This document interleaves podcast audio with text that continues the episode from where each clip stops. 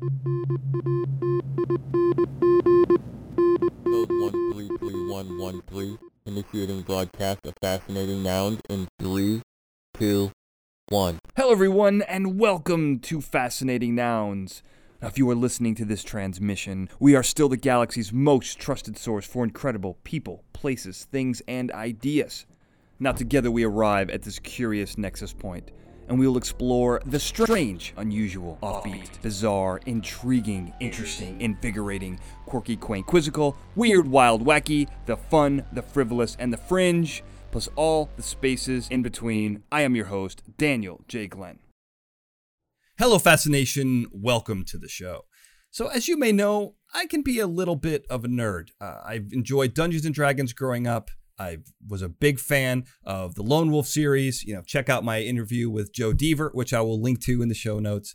And of course, Lord of the Rings. And as you know, I've got a whole podcast about pop culture science where we explain everything in the world of film and television, but we haven't done anything about the Lord of the Rings. Well, that's okay because Henry Gee, you know, uh, he's been on the show before, but luckily he wrote an entire book called The Science of Middle Earth. So we're going to talk about that today. And a lot of the stuff, I, I hadn't even given it thought. You don't really think about science and fantasy as being in the same world, but it turns out they are much closer than you would think. So let's let's get right into this. Henry, thank you so much for coming back to the show. First things first, you know, we your name is Henry G E E and I often mispronounce it, but it is G like G whiz, right? That's correct. Okay. All right. I want to make sure I, I get this right. Uh, you know, it's funny. I don't think I told you this last time we talked, but I actually know someone whose first name is the letter G. It's literally just uh-huh. the letter G. G just Chadwick. G. Yeah, just G Chadwick Cook. But the G doesn't stand for anything. It's just the letter G. And uh, but like he, Harry Harry S. Truman. Right? Yeah, his didn't stand for anything either, did it?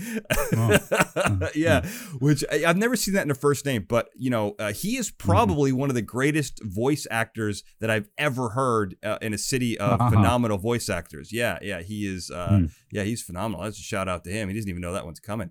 Uh, so you know, uh, something else that I didn't know was coming, Henry, is when I'm reading this book you know, I'm going through, and you, you kind of talk a little bit about your childhood, how you got into things.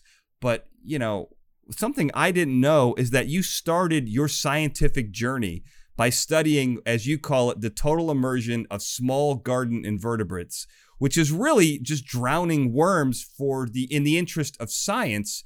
First of all, I didn't even know that was possible. I thought that they could swim or at least breathe underwater. And I also didn't know that you had such a dark side. This is very Dexter esque. Explain yourself. well, you know, I'm like most small boys interested in playing in the backyard with my great friends, the pillbugs and the worms and the flies and things. Mm-hmm. I think that's, you know, what, what you do when you're small is you put things in water and you play with them and you see what happens. So, um, you know, if if my first, if you could put a a scientific title to what I was doing age five in the backyard, would be called on the effects of total immersion on small garden invertebrates. Um, so uh, that's that's that's how I got into into so just being curious, you know, what things you know, it's horrible now. Really, you wouldn't very cruel. Sure, sure. Being curious. I think the worms might have died from exposure to sunlight rather than water. Actually, thinking about it. Yeah. yeah. Well, th- you know, I don't want you to excuse your behavior, Henry. This is still uh, abhorrent I behavior. Confess. I confess it all. I confess it all. right. Nearly 60, 60 years later. Well, and I believe the statute of limitations ha- there's no statute of limitations on murder, but I don't know if that extends to uh, non-humans. But uh, uh I don't no, want to test it. Well, you know, you you heard it here. I confess it all, Dan. I'm truly sorry for my misdeeds. yeah. Well, I'm glad you were able to get that off your chest. I'm sure that that's been weighing yeah, down on you. I feel so much better now. Yeah. Right. And yeah, and you know, I feel so much better. That's good. That's good. And you know, one of the things, one of the themes in Lord of the Rings, especially speaking of weighing down on you, uh, as the one ring that you know carry that mm. brings down Frodo throughout the course of this. And you know, we're going to discuss the science of Middle Earth, which is a book that you wrote. Mm. You know, uh, after the first movies, you know, the the movie series that started in 2000, a couple maybe a decade after those were finished, you wrote this book. And you know, this was I have to admit, this is not the book that I expected. This is a little different and. Mm I'm an expert on pop culture science. You know, I do a shameless plug for myself here. I do a show called Fascinating Gadgets, Gizmos, Gear Based Technologies. We've covered everything, but we haven't covered Middle Earth. So, and most people think of only The Hobbit and The Lord of the Rings, but you went deep on this, Henry. Uh, you know, oh, yeah. just your references alone. You know, you've got Tolkien, Asimov, C.S. Lewis, Arthur C. Clarke, plus all the Tolkien, his whole library of books. This was quite a scholarly journal. Uh, how did you manage to accomplish all this? Well, I think it's because of what I do in the day job. Uh, okay. Uh, I'm a, an editor at the scientific journal Nature, so it's and I was trained as a scientist, so I can't help but apply the kind of lessons I learned in scientific discourse to doing pop culture stuff or or or, or anything really. So. Um, uh, I mean, I used to read the Lord of the Rings every year until I was about 25, and then I kind of, um, you know, drifted away. And it was only when the Peter Jackson movies were about to happen, which is, gosh, more than 20 years ago now. Can I you know. believe it? I can't. I know. And I uh, so I got back into I got back into um, into reading the Lord of the Rings, and by that time there was so much other Tolkien that was published, a lot of his his his son and literary, literary executor Christopher right. had basically gone into his father's notes because um, Tolkien never threw anything away. Mm-hmm. Everything was there. and he, he produced a 12 volume set called The History of Middle Earth, which has all the drafts of The Lord of the Rings and The Silmarillion and several different versions and all kinds of other stuff. So I went through everything to see if I could take a kind of scientific twist. Because uh, by that time, there was a kind of well, there were several things I've got to say. One is that I'd also my second immersion into Tolkien coincided, you know, coincided with the internet. The internet hadn't mm. happened before, right. and I stumbled into into a fan site called the OneRing.net, mm-hmm. Uh, okay. uh, and um, they had a Q and A session, this Q and A section, and a lot of the um, questions were kind of scientific or needed a scientific argument like how far can elves see and are right. hobbits related to humans and things like that. And i can't remember the actual sequence of events but i got um, involved with the one OneRing.net as their kind of science correspondent. And i wrote a few articles about um, uh, scientific things like how how far can elves see and using references in the Lord of the Rings, I could and a bit of high school trigonometry, I could work it out. And right. um, and uh, and so uh, I wrote a few essays for them, and I just kept thinking of more things that people hadn't asked, and lo and behold, it became book. And with the blessing of the OneRing.net. Um, uh, there, uh, it was a book. And uh, the other thread at the time was at the time there was a tradition, a small sub sub sub genre of science writing called the science of insert popular culture reference here. Right. The, I think the grandfather of it all was uh, Lawrence Krauss's Science of Star Trek.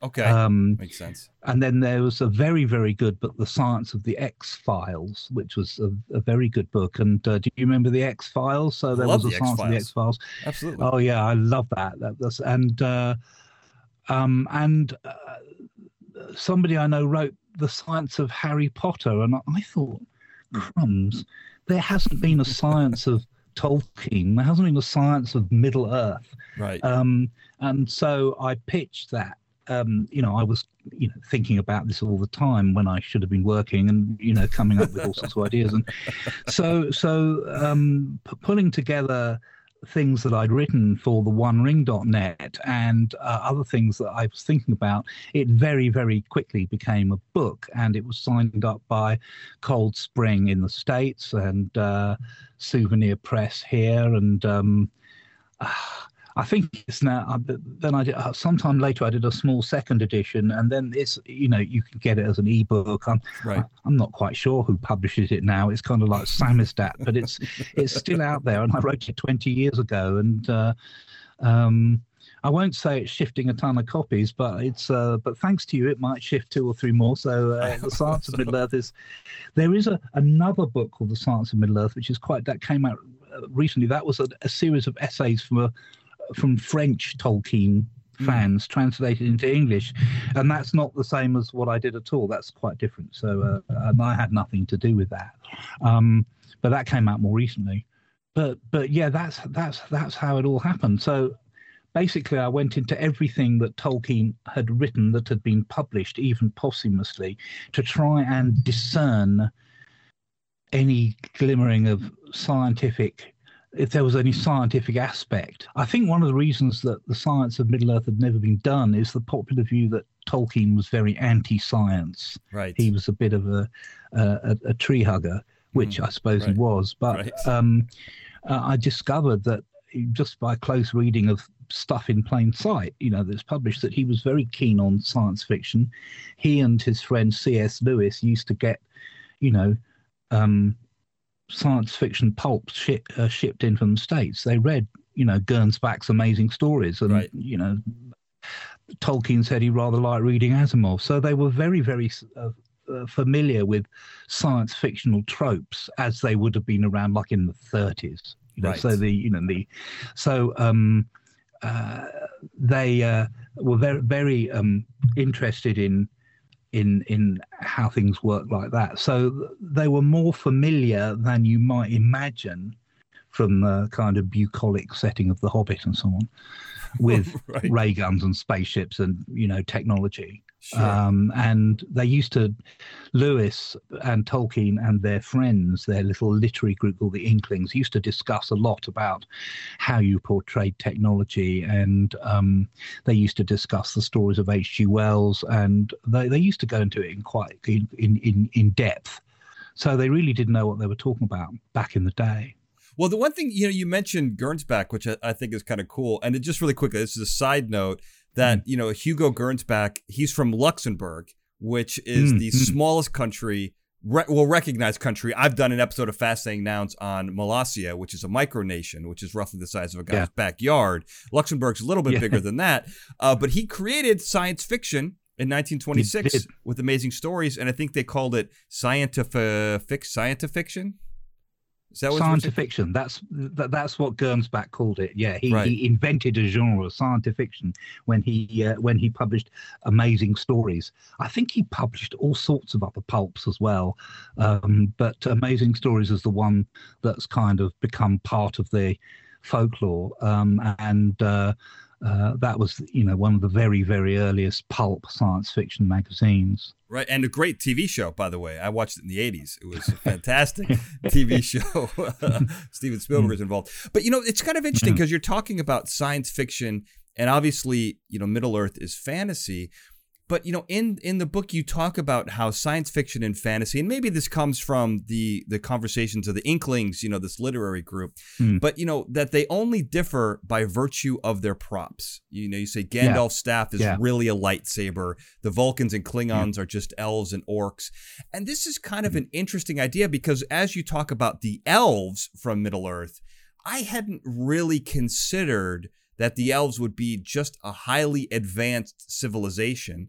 And I think it's Carl Sagan or who said that you know every significantly advanced technology looks like magic, and taking that idea, is it him or some, or I may be misquoting him, but I know that. Yeah, see, it was Clarke. Clarke, was Clarke, Arthur C. Clarke. Clarke. Okay, yeah. I knew somebody. I always get those yeah. two mixed up. I don't know anything. Uh, but anyway, but but that idea that you know then magic, you're showing magic, and then you're not really explaining the technology but as you mentioned tolkien had the whole idea of that technology as kind of you know the undergrowth of what we're seeing well he, mm-hmm. reading about in the books and then later seeing on screen yeah um, uh, tolkien had a Tolkien was very religious, and his one of the ideas he had of the elves were they were like people, but before the fall. They were pre-lapsarian people. Got it. Okay. Um, so they were people, perfect people.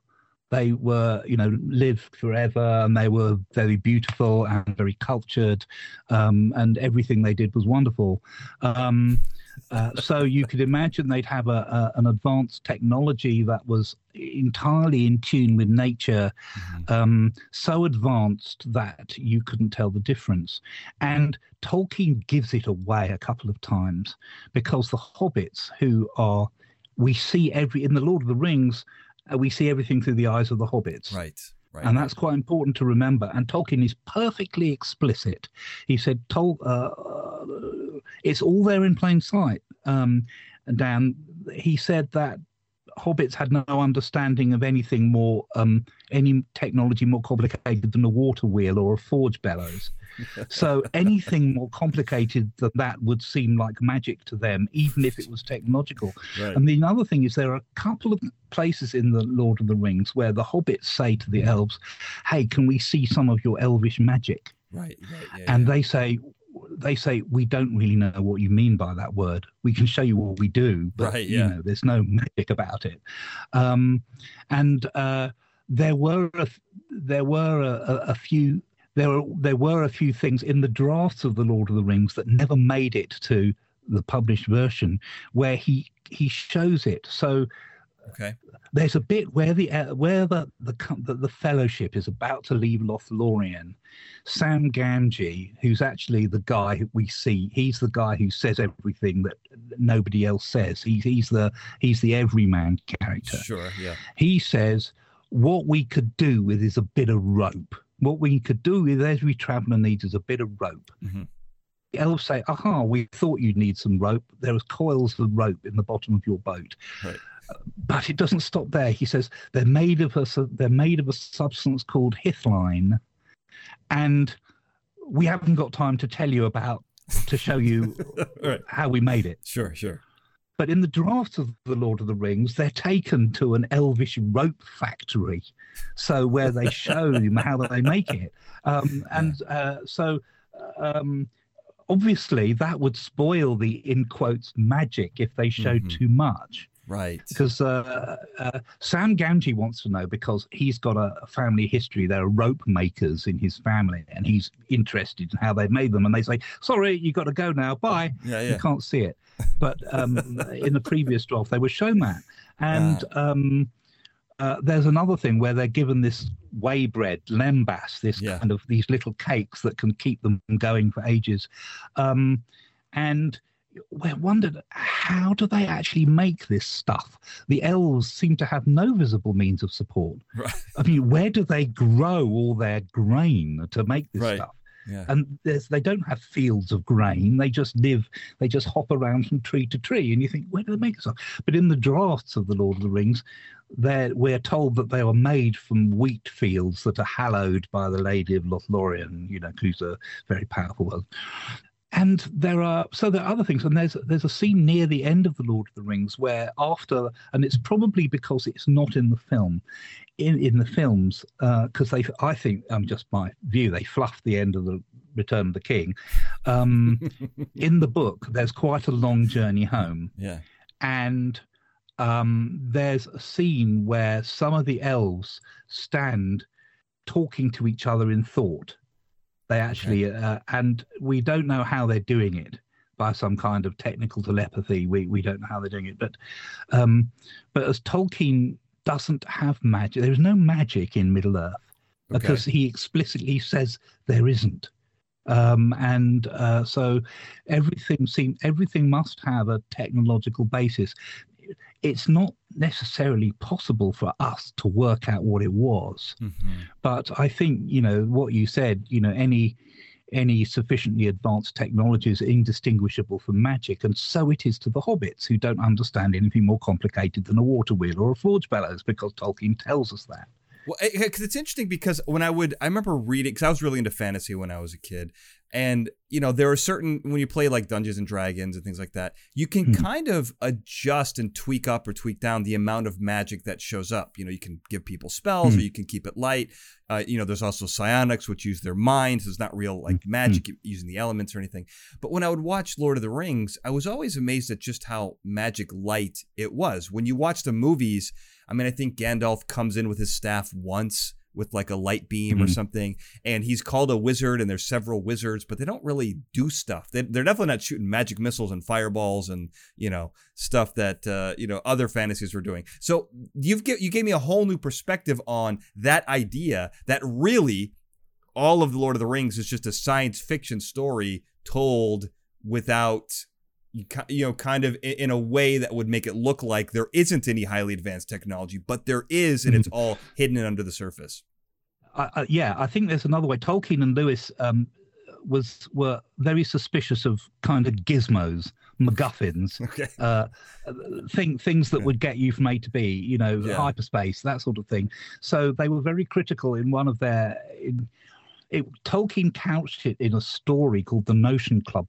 Papers, which was never published. okay Um, but it was basically a kind of thinly disguised send up of himself and his and and Lewis and the other Inklings, and in this uh, the the characters are are talking about H.G. Wells uh, and they're talking about the first men in the moon mm-hmm. and the scientist protagonist in that story is a man called Cavor, and he invents an anti-gravity material called Cavorite. It's Okay. a sort of mineral that confers anti-gravity properties, and uh, Tolkien and Lewis thought this was fundamentally dishonest. okay Why sort of go put some? If you don't, if you don't really go into the science of it, why do this gobbledygook? Why not just wave a wand and say, "Aha, you can fly to the moon"? and then, okay, you might be using Cavorite, but you see, he, he they thought those sort, they thought that was dishonest and unnecessary. So. um uh, so so what I was doing in the science of Middle Earth was to try and find the Cavorite that they'd edited out. Um, right because it's got to still be there. I mean you know I, first of all i you got to we got to discuss the elephant in the room here. You know my other podcast is Mhm. called gadgets gizmos and gear-based technologies and i feel like tolkien would not like that title at all uh, given his you know distaste for gizmos in general. Uh, but also you know th- this idea that you're taking something and making up you know it's, uh, uh, what, what's the name of the stuff that powers uh, you know that powers the star trek it's like dilithium crystals or something like that uh, dilithium crystals, yeah. Right. So so that That's idea. That's That's. Cavorite. all over. I mean, this is just, yeah, yeah. just making so making up an i you know an idea concept uh, an invention that does the thing is is more dishonest than just waving your wand and having it happen. That I mean that's an interesting perspective. But I suppose if you've got Star Trek and you've got an engineer and you've got an engineering department, you have to have something for them to Right. engineer. Right. Um, you had to say the so- machine goes. so, so, so yeah. you come up with some sort of gobbledygook that sounds vaguely scientific, and uh, and that does it. I believe the proper term is technobabble, Henry. I believe it's not gobbledygook. Yeah. That's a totally different Yeah. language. Oh well, it's technobabble. I stand corrected. Right, right. Yeah, and and it sound it's it sounds kind of scientific, but isn't Right. really. They've just made up a word. Yeah. Um, and uh, uh, Arthur C. Clarke, in a way, was a bit like Tolkien in that he distrusted the whole concept of hyperspace, you know, warp drives and all that, because he said there's no scientific way this could happen.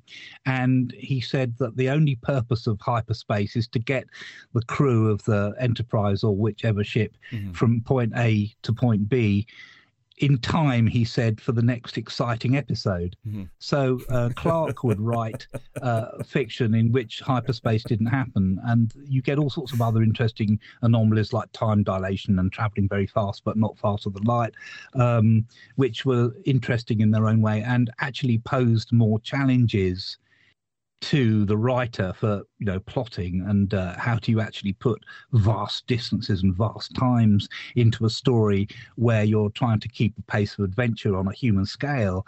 Because when you think about it the kind of space opera with hyperspace and hey i love it and you love it we all love it with hyperspace are basically westerns. They're basically westerns set in space. Absolutely. and that's uh, that that's you know back to the amazing uh, amazing stories and, and kind of science and fiction science fiction before like like like the steam powered robot of the prairie you know right. as a Little pre steampunk in there. golden age yeah. yeah so uh, all these things are kind of cowboys in, in space and star wars um love star wars star wars is marvelous uh, and um uh, I love all the spin-offs. Love the Mandalorian. Mhm. I mean, the Mandalorian. That's pure Western. Absolutely. You know, the Definitely. Mandalorian comes to the town, and there's the the marshal of the town saying, "We got some bad guys coming into town. Can you deal with them?" I mean, it's just high noon. Sure. Um, yeah, yeah, it is. yeah. Absolutely. Uh, uh, it's uh, and, and I have to say I love it. You know, me and my daughter, who I'd say is 23, and you know we both love all this stuff. Sure. And uh,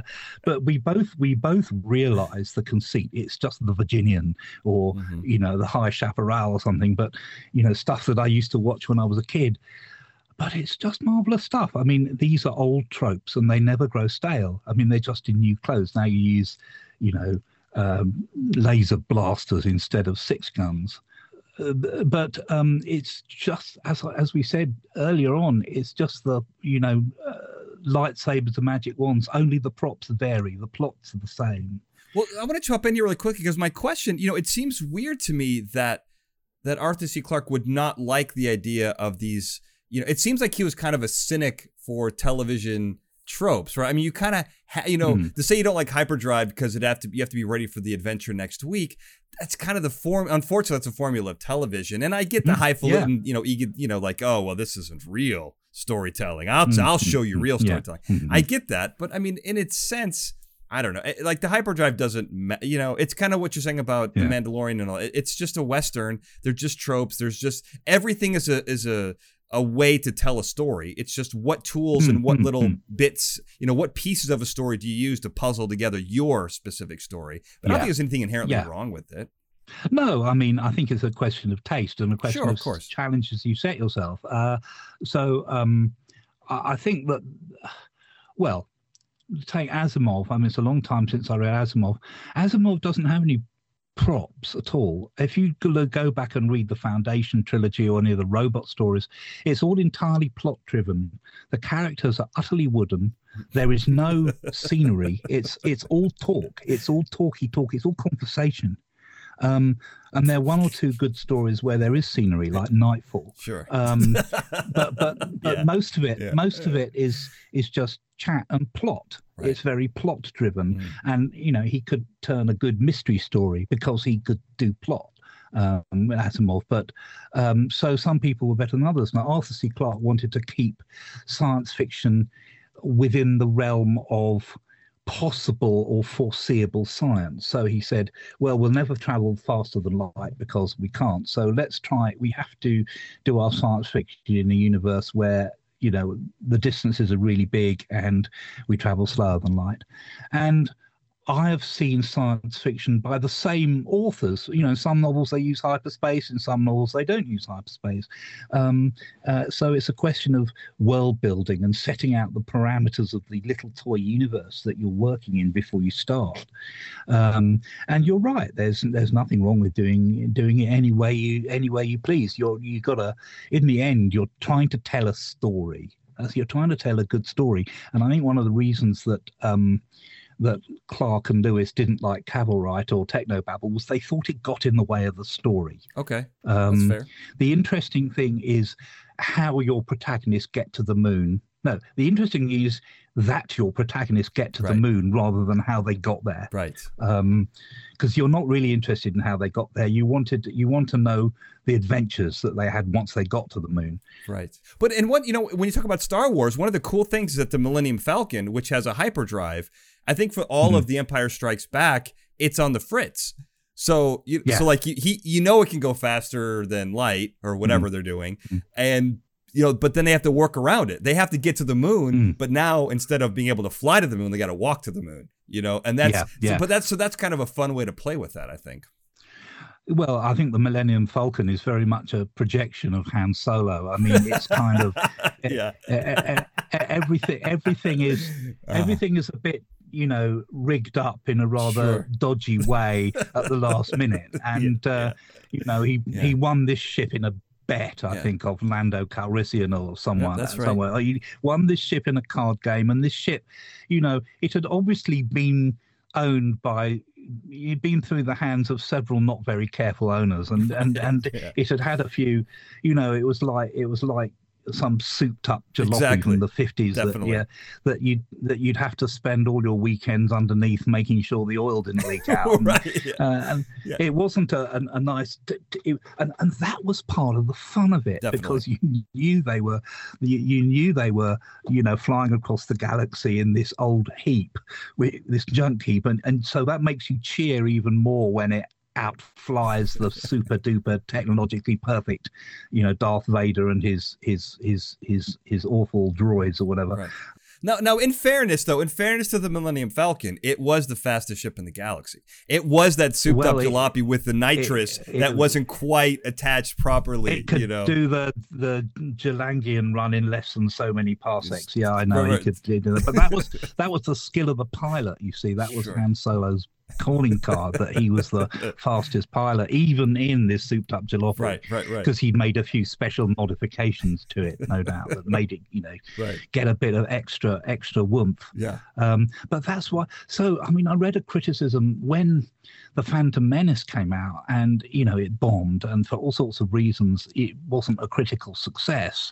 Um, and a lot of it was to do with the very well. There was Jar Jar Binks, but let's forget about Jar Jar Binks, shall we? Let's draw Can a veil over Jar Jar Binks. Yeah. Yeah, and uh, but there was a lot about the Trade Federation and the sort of uh, the whole political situation. And one critic said, but we don't want to be these people. We, us kids, we just want to be Han Solo. Mhm. And you Right. go back to the to the original, you know, Star Wars, you know, A New Hope, and it's just pure, unadulterated westerns, Yeah. and that's what we like. The adventures are very clear to see. They're good guys and bad guys, and there's the the young novice who's called Harry Potter. Sorry, Luke Skywalker. right, right. Um, yeah, and, and he's being guided by the sage um, Gandalf, Obi Wan Kenobi, Merlin. Albus Dumbledore. Yeah, I mean, they're yeah. they're all the same. They're the same, you know, archetype. Yeah. Um, you know, so Luke could be Frodo, you know, uh, or Bilbo. I mean, they're the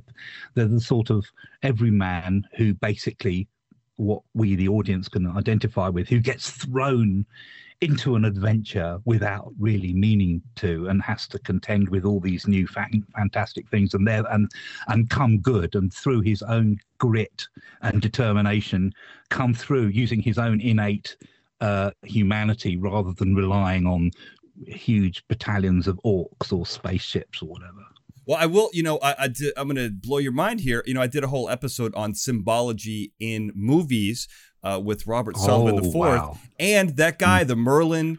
Uh, Fro, uh, uh, Yeah. Dumbledore. That character's called the Hermes Trismegistus. That's the technical yeah term for the the Yeah. old wizened uh, well, Obi it's, Wan. uh, it's that's it's Merlin and King, Merlin and the young King Arthur, Mhm. isn't it? Absolutely. Yeah, the sword and the stone and all that. all yeah. the way back to there. Uh, but so I don't want to. So let's let's take Merlin. Let's not get too far down the Star Wars path. Let's let's go the Merlin path. Let's talk about uh, Middle Earth because I want to talk about the elves a little bit because you really shifted my perspective on this. I mean, I loved looking at it like this because I hadn't really thought about it. And you know, one of the things you mentioned is so there's two things with the elves. They have biological capabilities that are different and advanced and they have technological capabilities the stuff that kind of looks like magic and one of the things that you said that i thought was interesting is that they are really you know they're a race that's been around a long time. They they've become one with you know one with nature. They have this advanced technology. They can see things differently. Literally their eyes are mm, mm. significantly better uh, they've got a technology. They understand nature in a way that, as you mentioned, the hobbits. Uh, they really paint hobbits as these rubes, these rural rubes that like don't know their Mhm. you know their elbow from a hole in the ground. Uh, so uh, when you have that type of perspective, and this advanced perspective, it changes everything about how they view the world. And they see it so very differently than human beings or anyone else could. And that really explains why, in some ways, they're so aloof in the Lord of the Rings d- books, trilogy, the Hobbit, everything that in the whole Middle Earth world. Because that always surprised me. Because I was thinking to myself, like, these guys are, they're so advanced and they seem, you know, willing to do good, but they're very hands off and Oh yeah. You know, and, and so it's that, that that aloof quality I think is kind of explained when you look at it from that perspective. I think. Yeah, there's several things to unpack here. Okay. Um, one is that elves live for a very, very long time. Right. Yeah, yeah, Uh, yeah. I mean, they are effect- they are effectively immortal, and there are several times in um, Tolkien's writings um, where elves encounter human beings, and they're very, very sad that you know human beings to them are like pets because they just die so quickly. You get to know them, and you have a friendship, and then they just die. They're like um, vampires except without the death and blood sucking. Yeah, Yeah. well, that's right. Yeah. So, so one of the reasons they're aloof is because uh, they don't. Uh, they they they are. They're very fond of human beings, but pity them because uh, uh, the, the human beings just die, and they go. They go no not. They go when they die. They don't know where they go. Right. they just disappear. Yeah, right. Um, elves do have an afterlife. They go to the blessed realm, and uh, um, and but humans don't. That nobody knows where the humans go. So death is a gift that's given to humans, uh, and uh, uh, humans become to res- come to resent it, and in in the end, elves come to envy it because they have to endure all the ages of the world and see everything pass away. And I want to pause you one more quickly because we're going to talk about Lembas. And what's interesting, I don't want to get into that because I have a whole thing I want to ask you about that. But it's interesting because they talk about they're afraid to give away this very special bread that um, because they don't want humans to get a taste of what immortality feels like because it will Mm, shift their mm, perspective. mm, mm. Even in their food, you know, it's all ingrained in in just living longer. Yeah, yes, that, that's exactly that's exactly right because um, uh, and this ties into all sorts of things like the effects that the ring has on Yeah, you. yeah, yeah, yeah, yeah. It, it, it, it confers power in accordance with the wearer.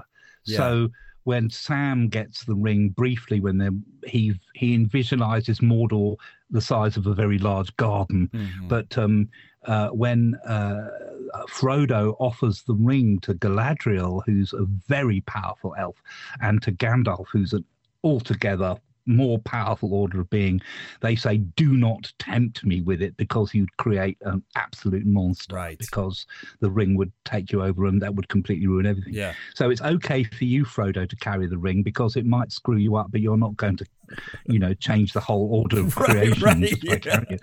Um, Yeah. That's um, fair. It's a fair argument. um, but also, you know, you see that uh, because if you could live for centuries or millennia, you could do things that humans can't do, like cultivate trees as if they Mm, were crops. mhm. So, Mhm. um, one of the things that you see with the elves is that they, they in Lothlorien, uh, they cultivate this incredible mallorn tree, this huge, Right. beautiful tree, which is obviously a gigantic beech tree, but they've bred it. They've bred this tree. Now, we're not very good at breeding forest trees because we don't live long enough to do it. Right. Yeah. You know, you plant an oak tree and your grandchildren might see it bloom. You can you can plant softwood trees and they'll grow up in 10, 20 years. And, you know, it's a very long view for a cash crop. But if you live for a long time, you can really modify nature and live to see the results and experiment with it. And I will say, you know, there's a famous saying. I don't mean to cut you off. There's a famous saying that you know it is, uh, you know, it, a great man will plant trees that he that his grandchildren will ex- get to enjoy the shade of. I'm butchering that Hmm. sentence, but Yeah. the idea is that humans Yeah. have to look generations in advance to their children, their children's children. And if you're an elf and you can, you are those generations. It's a very different perspective, as I was saying before. Well, it's exactly, and the whole the whole business of history. Like at Mm, vari- at various times in the Lord of the Rings, they're talking about when Sauron was first was defeated at the Last Alliance, and they're talking about that. But at the Lord of the Rings, that happened three and a half thousand years ago, and Elrond says, "I remember it. I was there." yeah, right. yeah, yeah, yeah. You Yeah. go, "Whoa." It'd be like I saw the I saw the crucifixion of Jesus when I was a thousand years old, right? I mean, That's, that's what. So why didn't you ask me about it? Yeah. So, um, yeah, yeah. and uh, so so why why are you um, having all these myths and legends? You can ask me. Right. So that's another reason why they're kind of backwards in coming forwards. And there's another thing that was pointed out by a great Tolkien scholar I admire greatly, Professor Tom Shippey, who said. In the early part of the leg- the Tolkien legendarium in the Silmarillion, Mhm. the elves were very active. They had agency. Yeah. And Tolkien writes in the Silmarillion, you know, you know, human beings are mentioned hardly ever, and hobbits not at all. It's all about elves. Interesting. But by the Okay. time you get to the, you know, which is 6,000 years later at the end of the Third Age, which is where the Lord of the Rings takes place, the elves are retreating. Mhm. They retreat into the background. So you don't see many elves fighting in the Lord of the Rings. Got it. So in in the film you do now there, there's a thing in the film where that great battle of Helm's Deep, which was which if you compare it with Sam Raimi's Evil Dead Three: The Medieval Dead, is shot for shot exactly the same. Um, Yeah. You get a load of elves coming to Helm's Deep.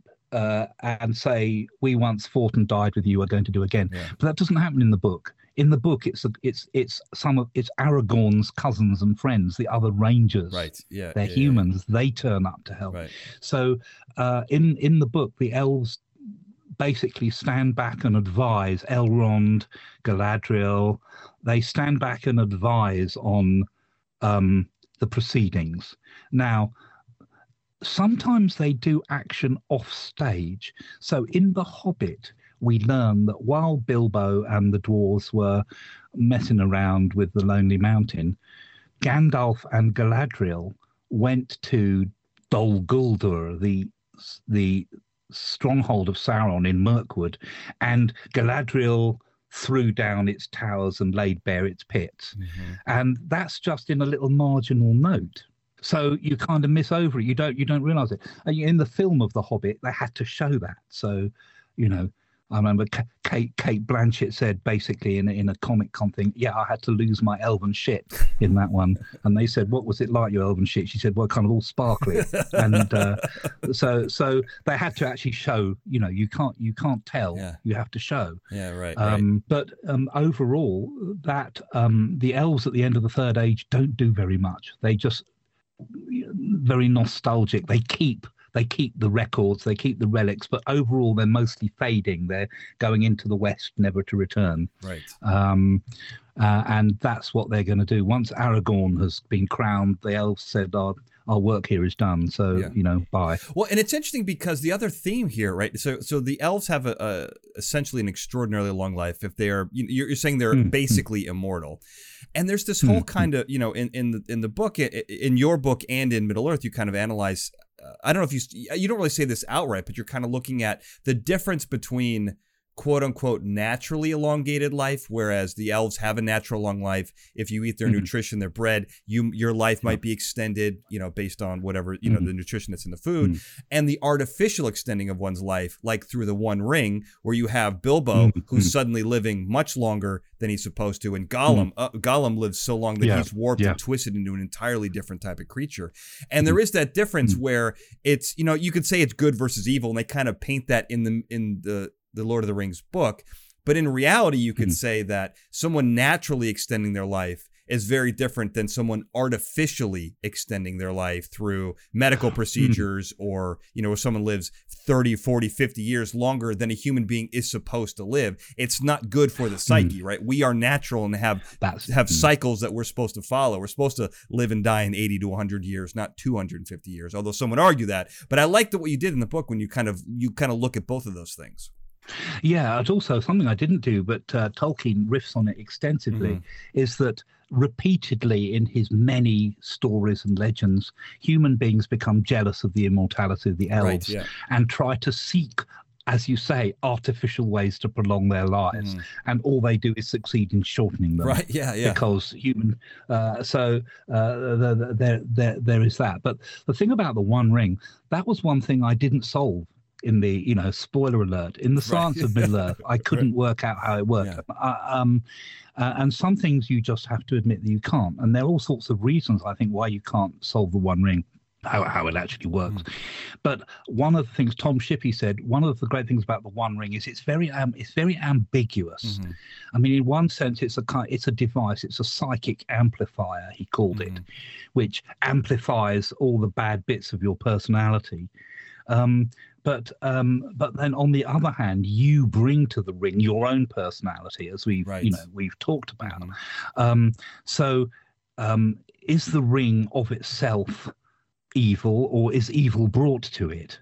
Um, and the whole nature of evil um, is is is a rift that um, is not far below the surface. There's two basic kinds: is evil an actual force in the world, or is it simply the absence of good?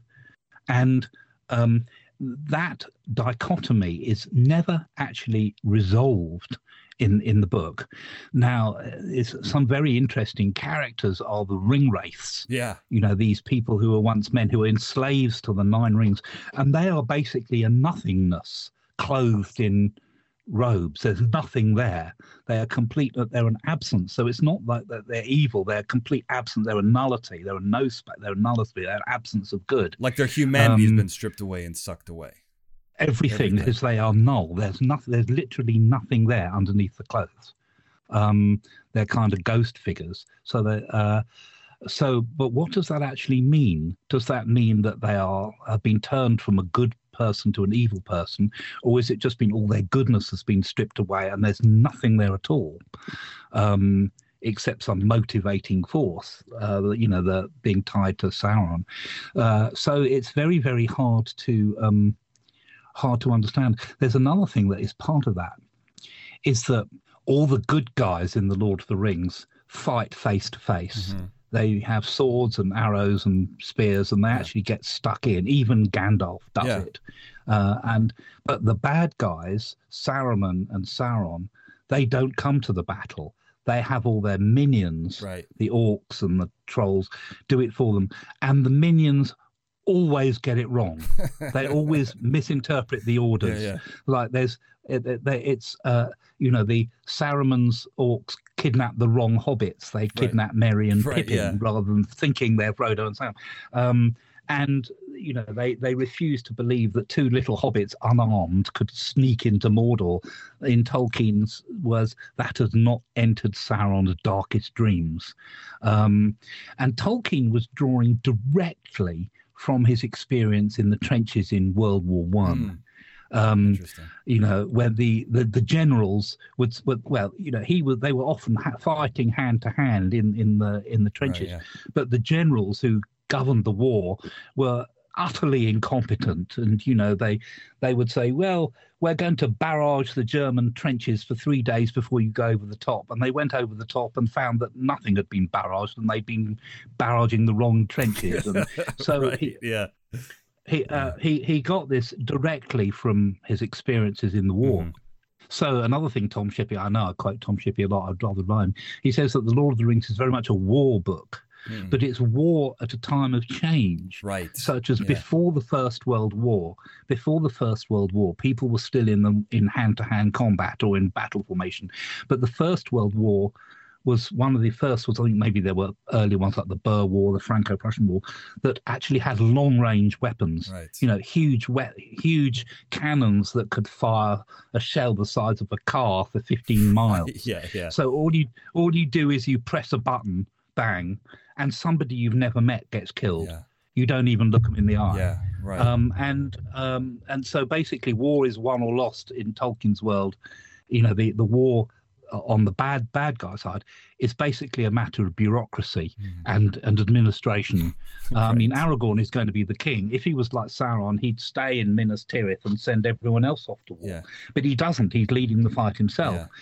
Um, and Tolkien said, "Well, if you're going to go and fight a war, at least actually see your enemy before you kill them." Right. um because he and you know he lived at the time he was a young soldier at the time of the first tank battles Mhm. uh, and uh, uh, he would have seen you know somebody schooled in medieval literature would have seen such things as actually quite obscene Yes. uh, and that in, in that that informed his early fiction when he um he fought in the battle of the somme and was individu- invalided out with trench fever which was carried by lice Yeah.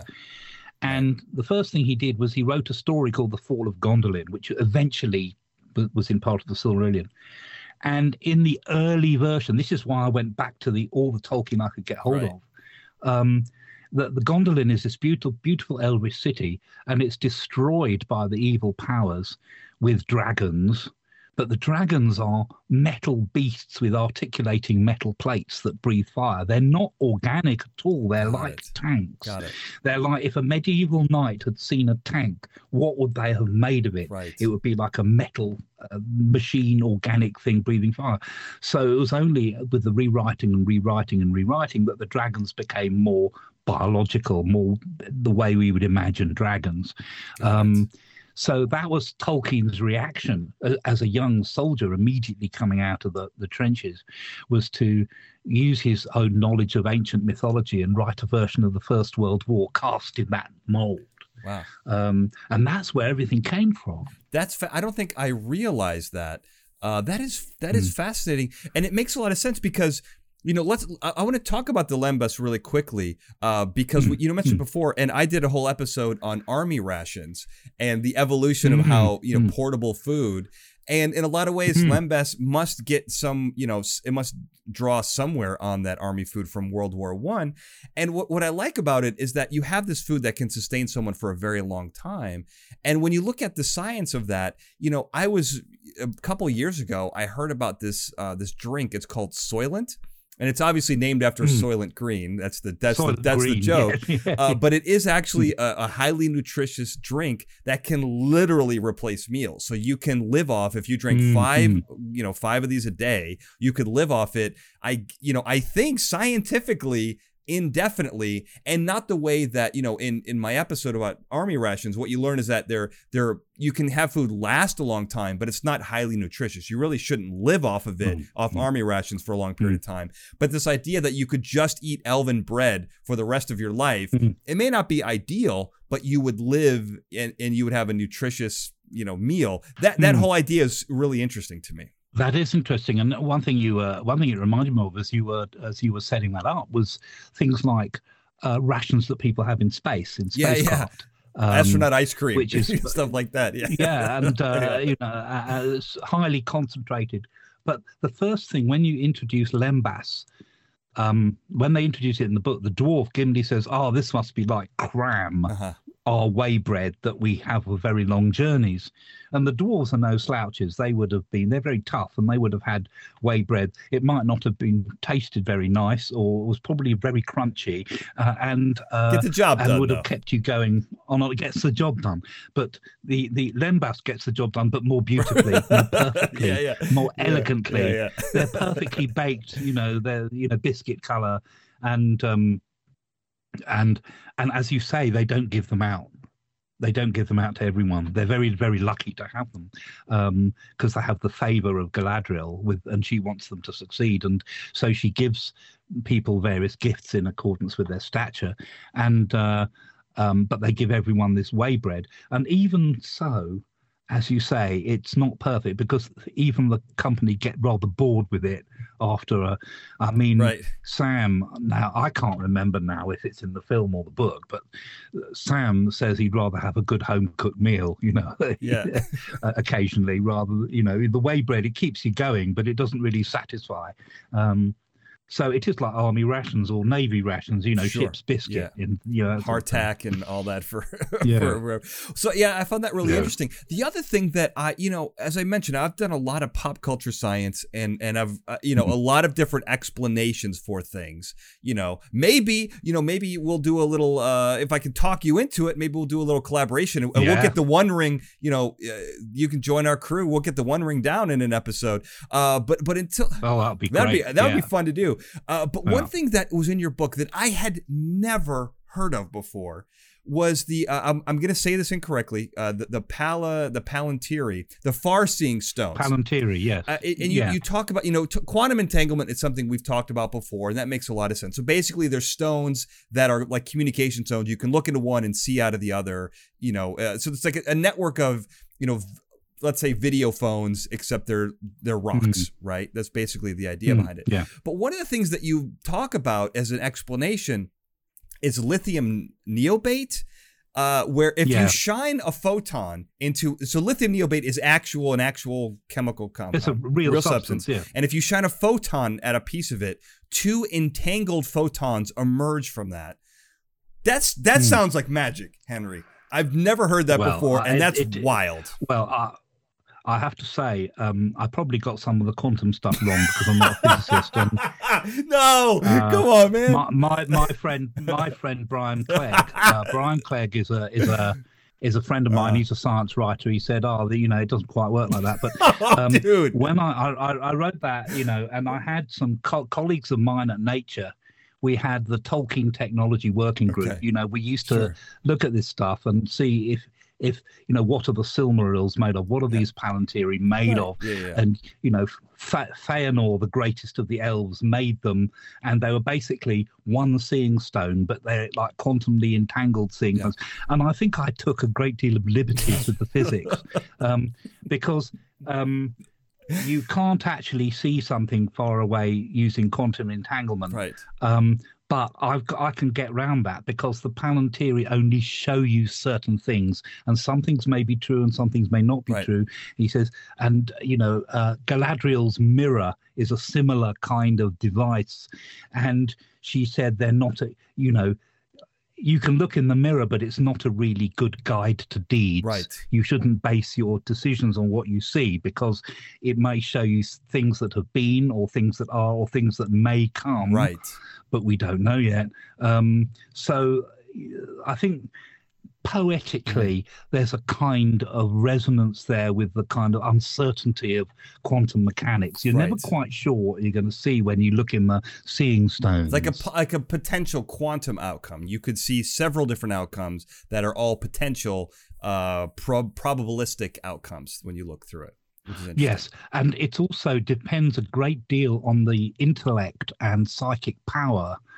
This isn't scientific at all of the user. Like like um, Sauron uses his seeing stones to show things that he wants the recipient to see. Got it. Okay. Um, like he, he shows Denethor, the steward of Gondor, the might of his of Sauron's armies, and it just gets and Denethor becomes despairing. He says he's not going to win. It's basically like sowing disinformation on Facebook right. or whatever. Sure. Sure. He, he just it and um, but Sauron can also be deceived because when the Hobbit Peregrine looks in a seeing stone and is connected briefly to Sauron, Sauron thinks it's Frodo okay. because Sauron sees what he wants to see. Right. Because you know, uh, so that actually buys the Fellowship some time because it distracts.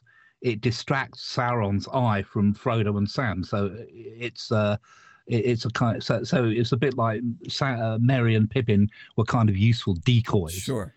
Well, then let me ask. So, so what about the lithium niobate? Is that true? If you shine a photon in, did, Oh yeah. that really happens? Okay, so that Yeah, wasn't made that- up. that you, really I happens, thought yeah. you made that up for a second. no. That because that's crazy. No, I'd never heard that before. That's real true. No, no, neither had I until I researched it when I was looking for looking for substances that had properties that could be entangled. Sure. So, um, and uh, so there were some lithium niobate exists. There are some substances uh, that I had that were really harder than diamond that um, I can't quite remember now. But um, uh, yttrium were- silver, don't I think, is what exist. you have on. Oh no, that that exists. Oh, um, okay. that's mithril. Um, Right. but there was something uh, boron nitride or something which is you know much harder than diamond which would be a shell Okay. in which the lithium niobate would Got be um, no the yt- yttrium silver was mithril this magical silvery metal Right. Yeah, that's right. um, which that um, and there, uh, I mean, I wrote this 20 years ago. There are probably other things now that are also very hard when you hit them or ductile when you mold Yeah. them. You know, they have a kind of silly putty type uh, uh, can, uh, physical properties. I think there are lots now, especially with a lot of um, metamaterials, where they have that, like you said, the Yeah. silly putty type of idea, where you know, slowly moving it, it's very malleable, but sudden strikes. A lot of this is used in um, bulletproof, advanced, highly advanced bulletproof and Yeah. ballistics, uh, where you hit it hard and then it it goes, you know, the it, it becomes very difficult Yeah. to, to penetrate as well. When when I was when I was writing it, I got in touch with a Tolkien fan who was also a biker. Okay, and she told she told me about motorcycle wear that is exactly like this that when you wear that when you wear it it's perfectly malleable but if you're thrown off your Yeah. bike onto a road it becomes instantly like armor Yeah. and protects you um that's so cool. so uh, yeah so so these things you know do exist and uh um uh, those properties do exist. Uh, and one of the, you know, speaking of properties that exist, one of the things that, you know, closing up here, uh, I want to talk about, you know, your explanation of uh, dragons, which I thought was really interesting, where, you know, you talk about, you know, fire breathing. The flying is a little is tricky because, you know, uh, it has to do with appendages. All, you know, basically all creatures on Earth are from a very similar template, and there aren't a lot Mhm. of Yeah. mammals actually any that would have six limbs. You could have insects that have six limbs. That's right. But you know, with Mhm. humans, so Mhm. even with bats, their arms are what turn into the the, the wings. Um, they still have legs, but they don't have like a second set of arms and wings. Um, Yeah. uh, but but as far as the fire breathing, I thought you kind of had a really clever solve to this, which is basically that they would, you know, like the bombardier beetle, they would synthesize some kind of flammable, you know, uh, s- s- substance that would come out of their salivary glands in their mouth, and that they could ignite with their teeth, I think, or something like this. Is that how it Mm, works? yeah. Well, well, this comes to uh, some experience I had as a brief time as a school chemistry All right. teacher. I like uh, um, I had to handle uh, a substance called diethyl ether, known as ether. And if you've heard of ether, it used to be used as an yeah, anesthetic that's right. back in the early days of anesthesia. So it makes you all drowsy. And but the problem, the reason that they don't use ether anymore, it is unbelievably Yeah, flammable. right. I mean, if you have an if you spill ether and it it flows really quickly. So if you spill ether and it's a light, you just can't keep up Yeah. with it. And it um it is so flammable. You don't even have to light it. You just have to pass it across some suitable surface. Um, a bit like you know, striking an old-fashioned match. Mm-hmm. Yeah. Uh, that you know, do you remember those where you could strike them on any surface yeah, rather yeah. than on People the, who do it on their say- chins. You talk about like- westerns. They would do it under their chin or on their boot and stuff like that. on their on their Yeah. stubbly chin. Yeah, exactly. On their boot. So, so you know these old-fashioned matches. So if you pass, if you just blow a stream of ether across some surface, it will ignite. Okay. I mean, even at quite low temperatures. So I thought, hmm, as having experience as a school chemistry teacher for a while, having to handle this lethal stuff, um, and it burns anything it touches. Um, all you need to do is have some modified salivary gland arrangement in the dragon's mouth, and it squirts the ether as a liquid across the teeth, and that will be enough to ignite it into a flame that could be broadcast very, very far, very quickly, and burn anything on contact. So the only, and it's very, very, gosh, would we get into trouble? It's very, very easy to make. okay. We, don't- we Um, won't give the recipe out, but we'll yeah, very easy to make fun. No. Yeah. but it's very easy to make. You basically you have sulfuric acid, and you, you oh, you, it's very easy to make. You you have to. Oh, it's jolly good. I can't quite remember it, but it's extremely easy to make. You have to. It's it's in a particular way. You react alcohol with sulfuric acid. It's it's these are two substances that are very common in laboratories and in nature. In nature, right. You could have microbes do this. You could have, you know, your body. yeah, yeah. DNA, so, so, so you know, you've so you'd have um, uh, you'd have a gland where maybe there's some, in the dragon where some microbes are busy synthesizing ether by by by mixing alcohol and sulfuric acid. The only problem is that there was a byproduct called which are sulfates, and sulfate salts are very insoluble. They precipitate out Mm. and will probably clog up all their salivary glands, and I, I couldn't really work out how to do that. But you know, the bombardier beetle uses really complicated stuff like hydroxyquinone and all sorts of complicated things. Dragonfire actually is much easier to do. Um, I mean, nothing we knew actually breathes fire like that, but I thought it would be quite easy to do. And there's another thing about dragons which the ether is is good for, um, and this uh, the dragons are very, as we know from Smaug, and uh, there's another dragon called Glaurung in the Silmarillion. You don't want to talk to dragons because they will cast a spell on That's you. right. They will freeze you into immobility, and basically they're whiffing you with a bit of their ether. Their breath, see, yeah. They're just anesthetize, yeah, they're just anesthetizing you. So um, I thought that was a nice byproduct. You know, if they breathe it out slowly so it doesn't ignite, Yeah. they can anesthetize you and lull you and uh, cast a spell on you. Right. That's a great solve. And, and I will tell you, I was known, you know, I, I probably should admit this, but I was known as a great gleeker. And gleeking is where you Mhm. can basically squeeze your salivary glands and shoot saliva out of your mouth. It's not Ah. spitting, but you can. I, I'm fantastic at it. I am. Oh, Yeah, wow. I, I went to a, a class Wow. reunion recently, and I was asked to display, and I, I still got it, Henry. Uh, I still got it. So you could easily, if I can do it, a dragon can do this, and that's how you score it. If my if my salivary glands could produce ethyl, what is it? Uh, ethyl. Hold on, I got it here. Uh, D- d- diethyl ether. If I could do that, I'd be fire breathing easily. yeah, you'd be um, you'd be in the X X Men. yeah, yeah, yeah, which would be really cool. Um, there was a there was a chapter in the Science of Middle Earth that I actually deleted because it was too dangerous. I gave a recipe for giving the bomb that Saruman used to blow up Helm's Deep. Oh, so we probably a good that. idea. That's another thing I learned as a school chemistry Yeah. teacher. So, uh, yeah, you want, God, I yeah, had you got, you got a little. I made the most amazing explosives. You yeah, you got a little Walter White in And- you. I think you know the uh, the anarchist Yeah. cookbook is banned for a reason. We don't want to get this book banned. Yeah, yeah, yeah. So, so, so, so I had this, uh, you know, little recipe for how to make explosives on, in Science Earth, and the editor said, "No, probably best we don't have that." I, think in- that's right. in Because what you want, Henry, is you want people to be able to get your book. You don't want it banned. And I think this is a perfect yeah. opportunity to tell people how can they get your your book that is clearly available. You know, it's not in any b- book pile that's getting burned currently. Uh, even here in the states, we're getting a little crazy with that. But you know, your book's Oh. available. How can people get it? And how can people get in touch with you? It's easiest to get uh, the book on a Kindle or other device these days, uh, and you can get it on Amazon or any other, you know, other online repositories of books are available.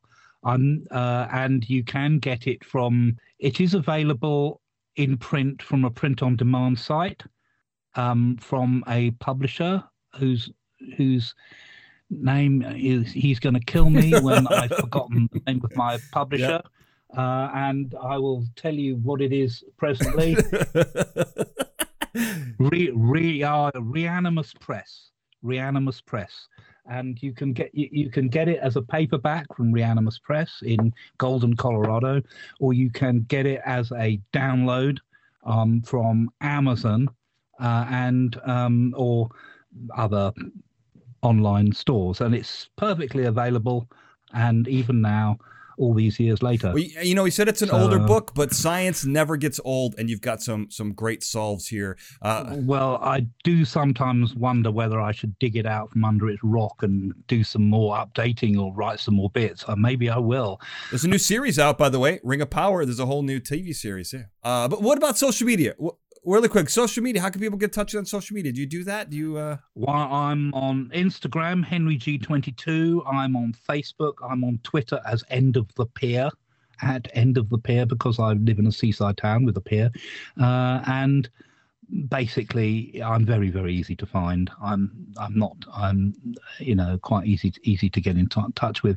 Um, my latest book that's out is called A Very Short History of Life on Earth, and that has got a website called a very short history of life on earth.com and all my contact details are on that.